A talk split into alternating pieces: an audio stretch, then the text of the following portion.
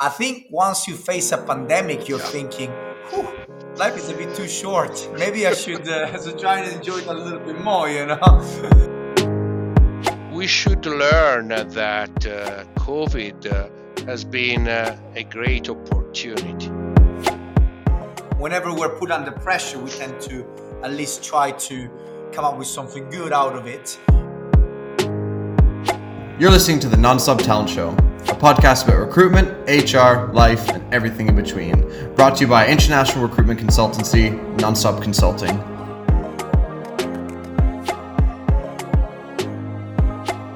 Hello, everyone, and welcome to our new podcast. Um, today, we've got Antonio, who's a cardiologist. Uh, he joined the pharma industry to have a big impact on healthcare. He rose to become a global medical director for both big pharma like Casey and a rare disease company like Iredell.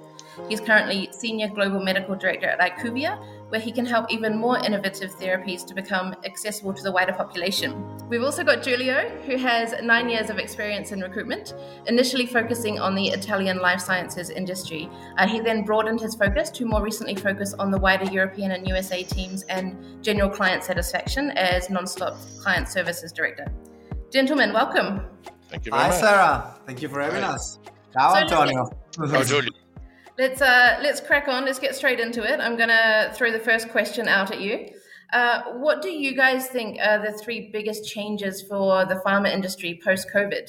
Very interesting question. Antonio, you go first. Thank you very much, Giulio. So, a very interesting question. Uh, well, the, the, the COVID pandemic changed uh, the or moved uh, CROs and sponsors to change their mentality on how to manage uh, trials. Everything uh, during the pandemic shifted uh, more on decentralized trials. So, decentralized way to conduct the trials to reduce, uh, of course, the, the, the, the, the, burden of the patient to go to the hospital. So to reduce uh, even the possibility to contract uh, the virus, the virus, but uh, on the same time to provide reliable data which can be spent uh, with the regulatory authorities. Uh, obviously, this required also a big change uh, and a big improvement in the technology because as you can imagine, uh, uh, re- record da- reliable data at home or in a decentralized setting require a very uh, nice and updated and evolved technology, which should be applied to uh, trials, to clinical trials. Moreover, there is a second aspect which is very important. The pandemic and the decentralized uh, trials idea um, made uh, had a big impact also regulatory authorities because regulatory authorities before the pandemic were not so keen to be happy i would say or to accept decentralized trial results on the contrary during the pandemic they first uh, accepted the idea and then they verified that the data collected in a decentralized way are reliable and are really very good data. Uh, so this is also a change in the mentality of regulatory authorities, which became more keen to accept uh, decentralized uh, trial conduct. And third, I would say that even the sponsors uh, had uh, to change their idea of how to conduct uh, trials. And uh, I would say that they're more relying, or to better say, they're more listening to advices provided by various CROs or various uh, KOLs or stakeholders. So to uh, have uh, very good, reliable results uh, from their trial, and on the other hand, being very supportive also the patients who are enrolled in the trials. So I would say that these are the th- uh, the three biggest pillar, and we, um, let me say, raised by the or driven by the pandemic. Of course, there are a lot of other consequences by the pandemic. So, for example, an enhancement of the number of research that have been put in place, a huge number of studies on vaccines, a huge number of studies on new therapies, uh, were put in place and a huge efforts were were done. Also, on the other hand, from regulatory authorities, any regulatory authority pushed uh, themselves to be faster and even more accurate. Generally, to be fast and accurate uh, is very difficult, but they put a lot of efforts in uh, this uh, uh, in this uh, in this way of acting, and I would say that the results are are I mean are, are visible to every one of us. Uh, nowadays, uh, the timelines are reduced. On the co- and on the contrary, they did not lose uh, any accuracy in the revision of the data. On the contrary, probably they put uh, a lot of people uh, checking uh, every data. And so now we can say that what they approve is based on real science. Please, Giulio. I'm sorry, I wanted to ask specifically regarding one of the points that you mentioned, and it's something that I've noticed as well when talking to clients, is that a lot of clients have tried to, let's say, ride the wave yeah. of the COVID and vaccines. And, and I believe some of them, even talking to like other senior people, they felt that the company lost a little bit of direction. They were trying to get something on respiratory or COVID or virology when really maybe their company was about something else entirely. So what, what is your opinion on this from your perspective? well, I think you are right, but uh, I wanted to underline the fact that most of the companies who were not in the vaccine or immunology field, um, at this point, they were pushed to enter in, in these fields, not only to evaluate new vaccines or new therapies, but also to evaluate the effects and the possible therapy of the side effects of vaccines or therapies or therapy for COVID, or even to uh, solve the consequences of COVID. Let's remind that COVID is not a respiratory disease, is a pandemic, is a pan disease. And for pan disease, I mean a disease which affects almost all the apparatus of our human being. It affects the cardiovascular apparatus quite uh, quite heavily, I would say. Uh, it affects the respiratory apparatus, but it affects, uh, I would say, all the apparatus of the human being. And so I believe that uh, I strongly believe that most of the companies uh, jumped in this to try to solve or to relieve the patient from the side effect of COVID, of COVID uh, um, infection. So there was a, a, huge movement in that direction. Also, because you don't have to forgive that in the first period of the pandemic, we were not accustomed to treat such a, an infection. We were not aware of, of what that infection was. We had a huge amount of patients uh, recovered in uh, emergency room, recovered in reanimation room, recovered in uh, in very serious conditions, and uh, we had as medics had to face a lot of uh, diseases which were concomitant and which uh, were unfortunately very fast uh, uh, getting the patient to death, and we were not able to treat them. So I think that the the the the, the huge amount of research has been performed in this period is something really amazing and is something that brought our science to a next level. So th- this is interesting. You're saying it's um, it's really progressed the science. You've, like you said, taken it to a, a, new level. How has this affected hiring in the industry then, and how could it affect hiring in the in the coming five or so years?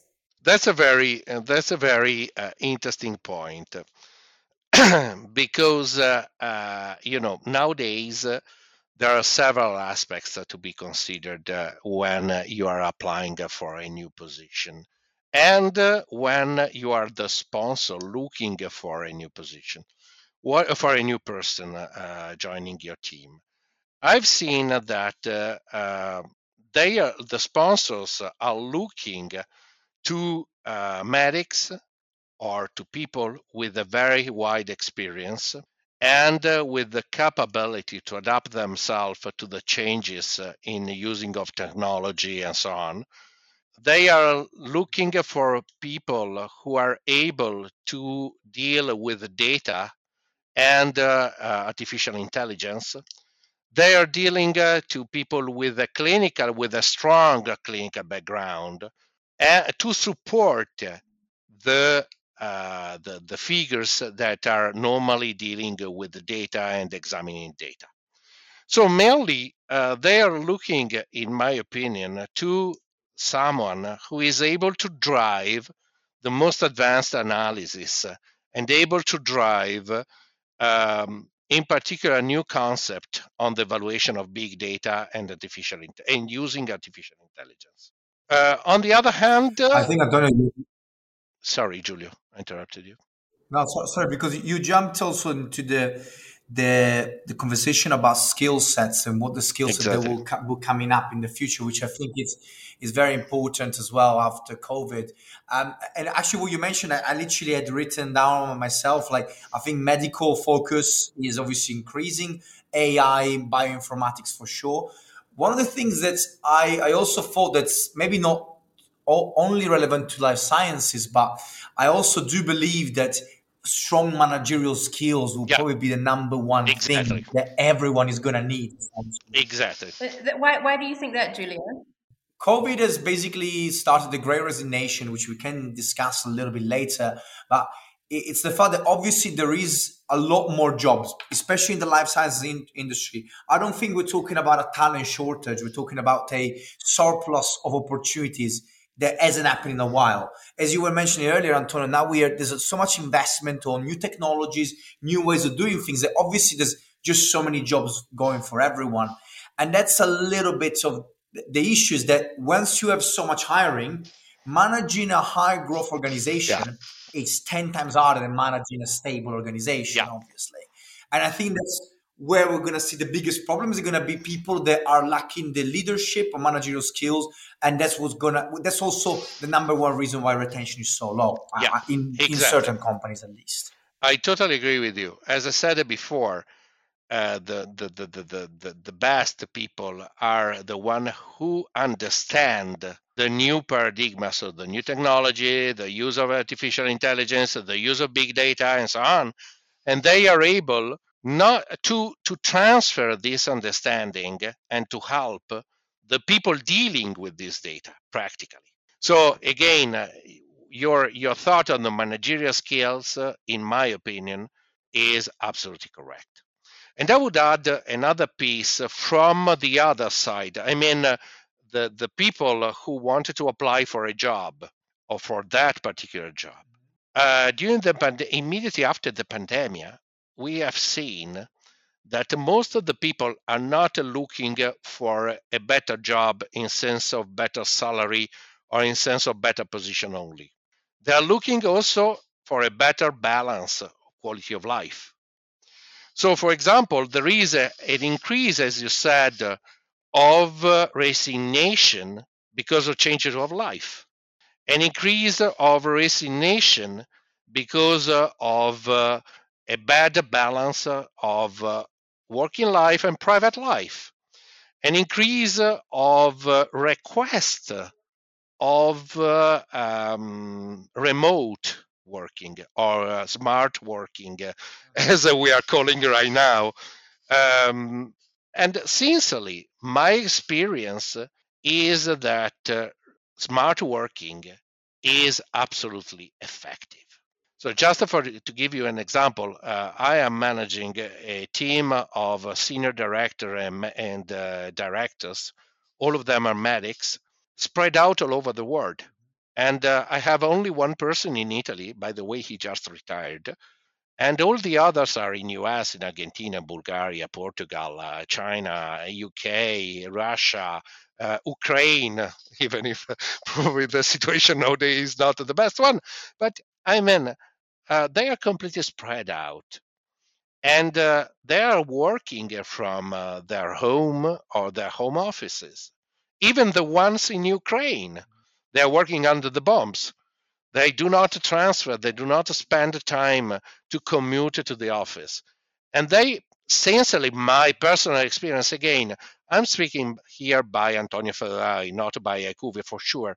But my personal experience is that this type of, of uh, way of working is absolutely welcome by most of the candidates nowadays.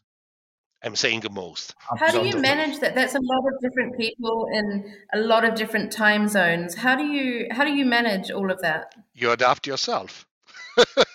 so there is a huge way of adaptation. Antonio doesn't sleep. Excuse me? So it sounds like you might be working 24 7 kind of thing. yeah, exactly. You don't sleep. well, no, but you adapt yourself. So I, I mean, uh, there are days in I, which I, I work uh, till late night, and uh, there are days in which at uh, five o'clock I ended. So no problem. Uh, sorry, I, I, think there's a little bit of delay, but something you mentioned, you know, you said after COVID, so many people were looking for work-life balance. I have a very simple explanation for that as well. I think once you face a pandemic, you're yeah. thinking, Whew, life is a bit too short. Maybe I should, uh, try and enjoy it a little bit more, you know? yeah, for sure. Yeah, for sure. Uh, Antonio, from what I understand, um, IQVIA generally scores really highly in fields such as employee satisfaction and flexibility. And mm. so may, maybe your flexible working situation adds to that. I'm not sure. In your opinion, why, why do you think you're scoring so highly on these factors? Flexibility, reliability, and means that we rely on our employees. So we are not, uh, generally speaking, or at least I'm speaking by myself, of course, but I think that the direction of IQVIA are very clear. Micromanagement is not one of our main goals. We uh, generally we do not perform any micromanagement also because again i'm biased by the fact that i'm managing a group of very senior people so in the organization. So it's obvious that i do not apply micromanagement but i think that uh, even my colleagues who are uh, who are managing junior people are trusting them a lot. Of course there are checks uh, obviously but we trust our employees a lot. The flexibility the possibility to develop your career.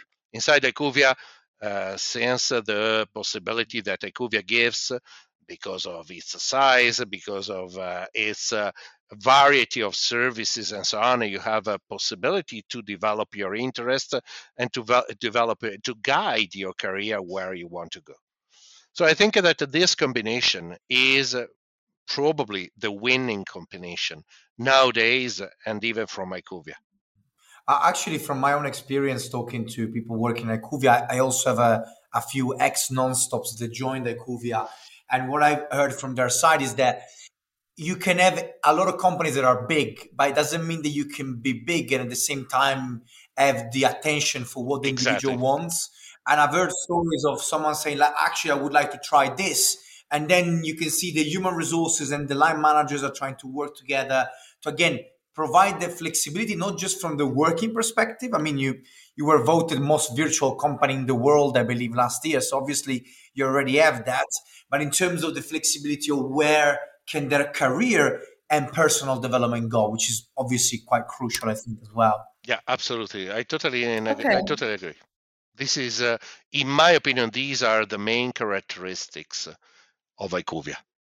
So, so just to sum up really quickly, we're saying the um, skill sets that could be in high demand to help companies keep growing in the years is obviously big data analysis and managerial skills, basically. Uh, and then obviously offering some better work-life balance kind of solutions, flexible working, all of that stuff kind of plays into the retention.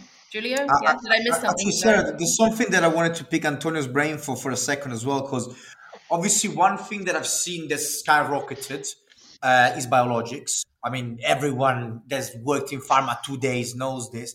But also, like, I mean, especially with the vaccine manufacturing profiles, like MSATs became like in the manufacturing sites, it's become like very important.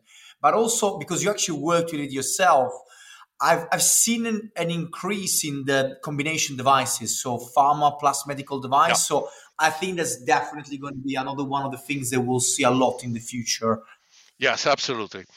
Absolutely. Uh, as I said uh, uh, previously, the technology development in uh, in the pharmaceutical in the health being uh, uh, fields human being fields is dramatic and uh, is dramatically positive i would say in the sense that uh, the technology is helping uh, a lot not only in the monitoring of the various activities uh, so I mean heart, heart uh, rather than uh, blood, rather than respiratory, rather than everything else.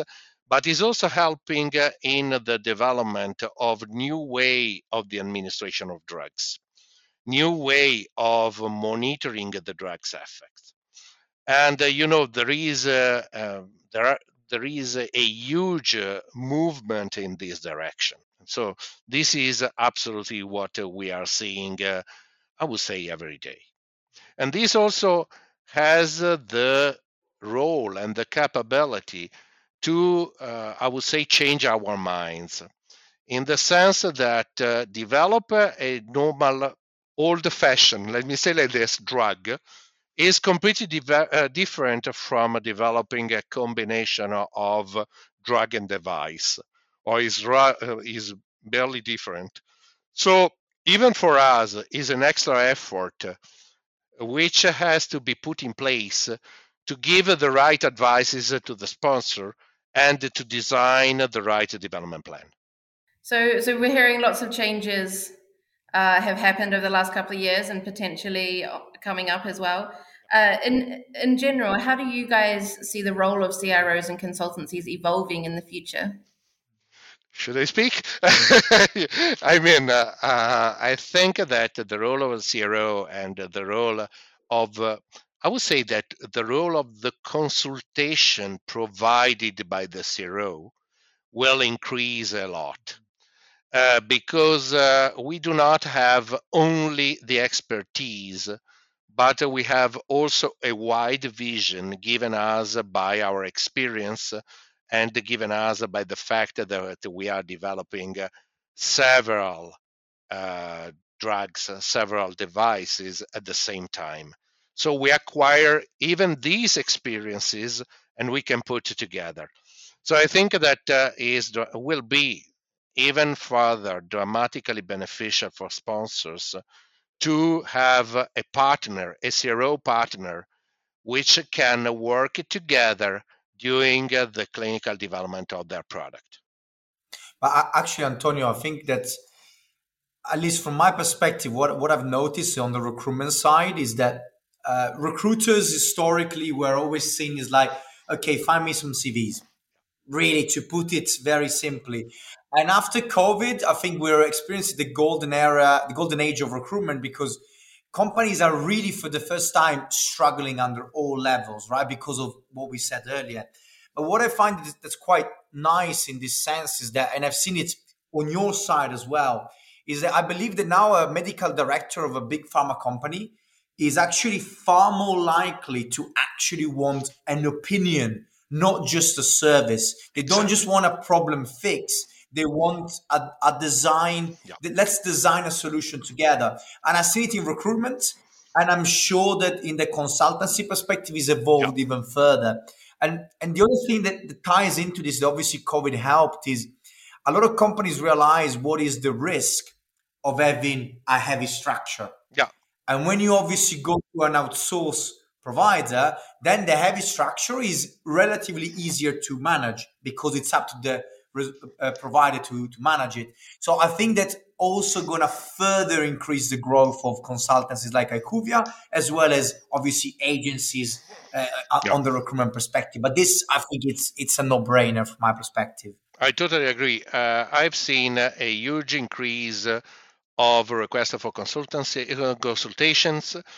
Uh, not only related to clinical development or to design of the studies and so on, but also in the interpretation of data, in the uh, setup of the clinical development plan, in the setup of uh, how to reach the goal that the sponsor are correctly pointing out.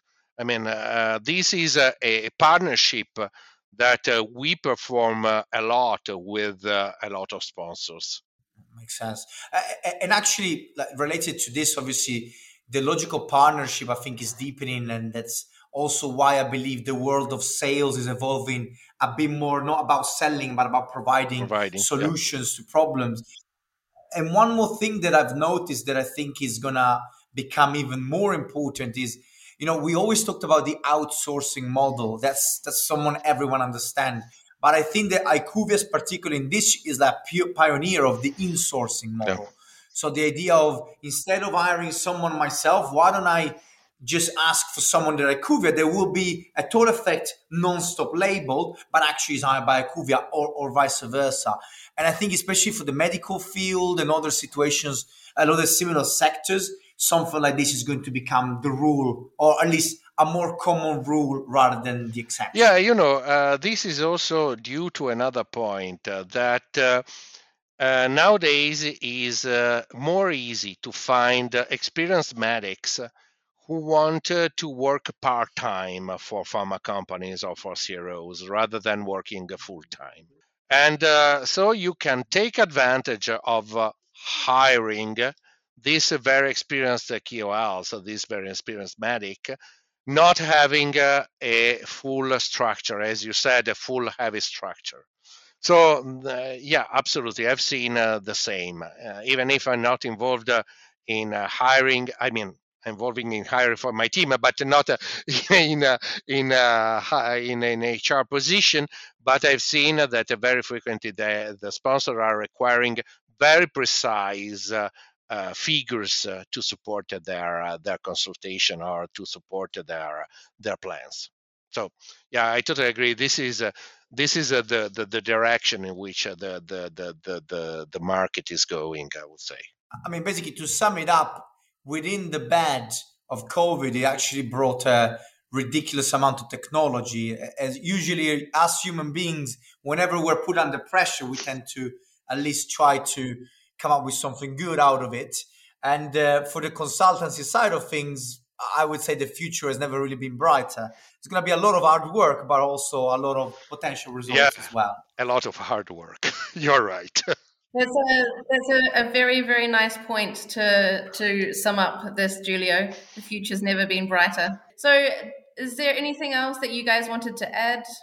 No, I think that uh, I think we... COVID was uh, a dramatic situation because uh, a lot of people lost their life. Uh, there were really dramatic uh, situations, uh, really really dramatic. But we should learn that COVID has been uh, a great opportunity to change uh, uh, mind setting, to explore new uh, new fields, uh, to explore new planets, a new way to to to work, a new way to act, uh, possibly a more efficient way to to work, and giving to employees a higher balance of working and private life with, of course, maintaining the absolute uh, reliability, um, the absolute accuracy of the data, and the absolute reliability and integrity of the data. Excellent. That's a that's a really good summary. Giulio, any final points from you? I think uh, we, we, kind of covered uh, what we wanted to talk about, and uh, again, Antonio, like you, you brought insights that even after nine years of pharmaceutical industry, I wouldn't even be able to glimpse into. Thank you very so much. Definitely, thank you for thank you for your time. Yes, thank you, thank you, guys. Thank you very much to you both. Thank you very thank much. You.